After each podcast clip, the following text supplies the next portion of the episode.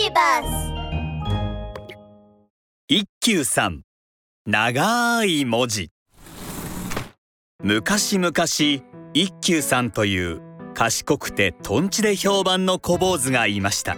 とある日のことです。お寺に帰った和尚さんは慌てた様子で。あ一休はどこにおる？私はここにおりますよ。浮かない顔をしてどうされたんですか？えー、いやいやあ一休そこにおったのか。あ実は隣の和尚ととんでもない約束をしてしまったんじゃ、えー、賢いお前の知恵を借りられないかの。私でお役に立つことでしたらお任せください。それでどんな約束をされたのですか？隣の和尚のことじゃないつもわしの前で自分が賢いと言ってもううるさいのじゃそれでわしはなうちの一級こそ世界一賢くて何でもできると自慢したのじゃ。じゃがまさかあの隣の和尚がとんでもないことを言ってきよってな。まあまあ和尚さん。とりあえず落ち着いてください。とんでもないことってどんなことでしょうか？そんなに賢いなら日本一長い文字を書けるじゃろう。と言ってきたのじゃわしも意地を張ってしまって一休ならそんなことは簡単にできると返事をしてしまったのじゃが一休できるかな？和尚さん仕方ありませんね。日本一長い文字を明日の朝までに考えて何とかしましょう。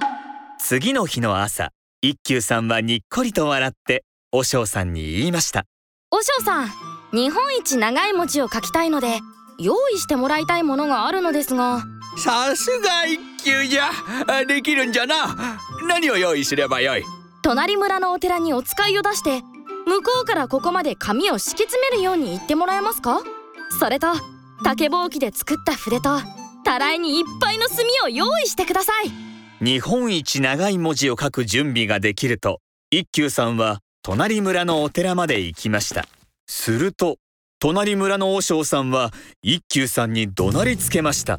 まったくこの小坊主ときたらこんなにたくさんの紙を用意させるとは日本一長い文字なんて書けるわけないじゃろ。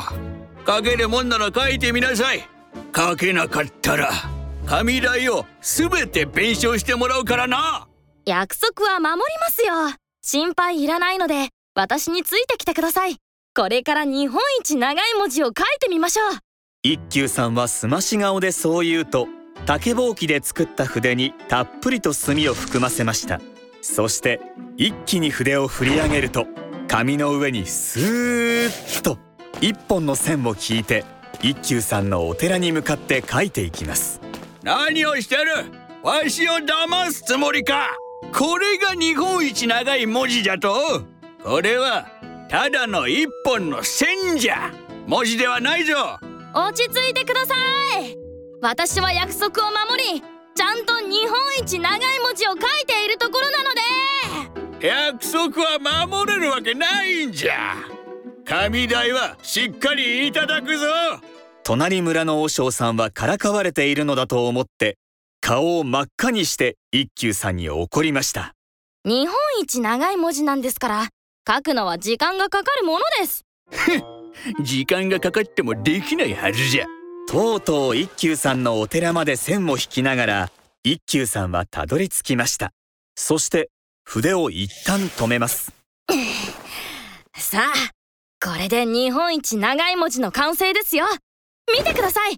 一休さんはにっこり笑うとずっとまっすぐに書いてきた線の最後をぐるっと右に跳ねて紙から筆を離したのです。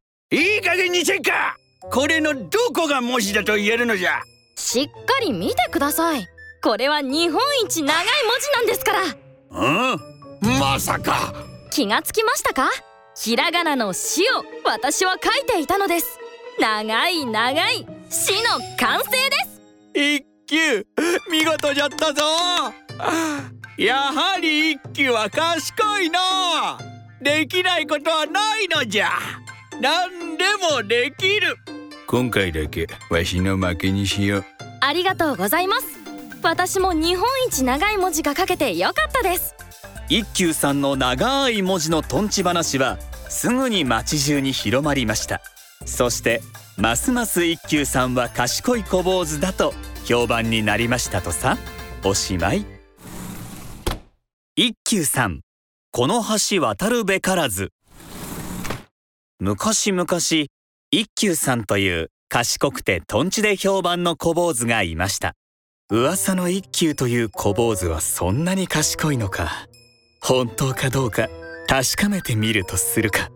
お金持ちの商人は一休さんと和尚さんを自分の屋敷に招きました。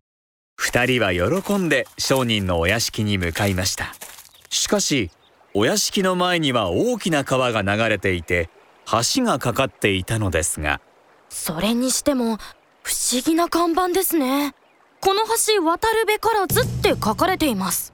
橋の前には看板が建てられていました。その看板に書かれていたこの橋渡るべからずという言葉に和尚さんは悩みました。困ったのこの橋を渡らなければお屋敷にはたどり着けないのじゃが。誰がこんな看板を立てたんじゃ。実はその看板は商人が建てたものでした。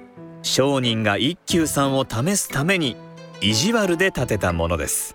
さて賢いと評判の一休さんどうやってその橋を渡るのか楽しみです。屋敷にたどり着くのを待っていますよ。一休さんはじっと看板を見て考え込むと何かをひらめいた様子で言いました。和尚さん何も問題ないですよ。早く渡ってお屋敷に向かいましょう。一休さんは戸惑っている和尚さんに向かってにっこり笑うと平気で橋を渡っていくではありませんか一休や。待つんじゃ。渡ってはいけない橋じゃ。看板にそうしっかり書かれているんじゃから守らないといけないぞ。和尚さん心配することないですよ。和尚さんも私の後ろについてきてください。大丈夫ですから。和尚さんには一休さんがなぜ橋を渡っていいと思っているのか分かりません。和尚さんは困った顔をして橋を渡れず立ち止まったままでいます。わしには渡れない橋じゃ。一休も渡らないで戻ってきなさい。どうして渡れると思っているのか。わしにはわからん。和尚さんもほら。真ん中を通れば渡れますよ。安心してください。真ん中なら問題ないんですって。一休さんは橋の真ん中を堂々と渡っています。和尚さんは看板で禁止されていることを一休さんが破ってしまったと思っています。和尚さんは橋を渡れないまま一休さんのことを心配して見つめています。看板を立ててくださった方は親切ですね。私のような子供も読めるようにひらがなで書いてくれています。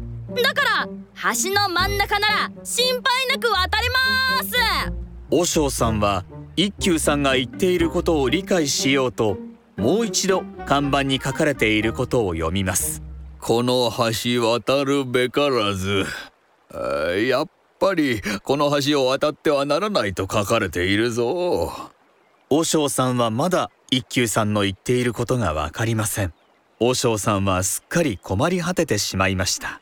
この看板はわざわざ渡り方まで教えてくれているんですよ。どこを渡ればいいか丁寧に教えてくれています渡り方？どういうことじゃ？和尚さんはもう一度看板を読みます。この橋渡るべからず、川の流れが速いので端っこを歩いていたら落ちるかもしれないのです。端っこ。橋ではなくって端っこああやっとわかったぞ。そういうことか。和尚さんは納得すると一休さんの後ろについて橋の真ん中を歩きます。和尚さんも端っこではなくて真ん中を歩けば安心ですね。本当じゃ。危ないところじゃった。この橋の端っこは渡らない方がいいですね。遠くで一休さんと和尚さんのやりとりを見ていた商人は一休さんの賢さにすっかり感心してしまいました。ようこそ我が屋敷へ。親切に橋の渡り方を教えてくれる看板を立ててくださった方のおかげです。川に落ちずに無事に橋を渡れました。そうですか。その人に感謝しないとね。そして一休さんと王将さんは商人からとても豪華なご馳走を振る舞ってもらいましたとさ。おしまい。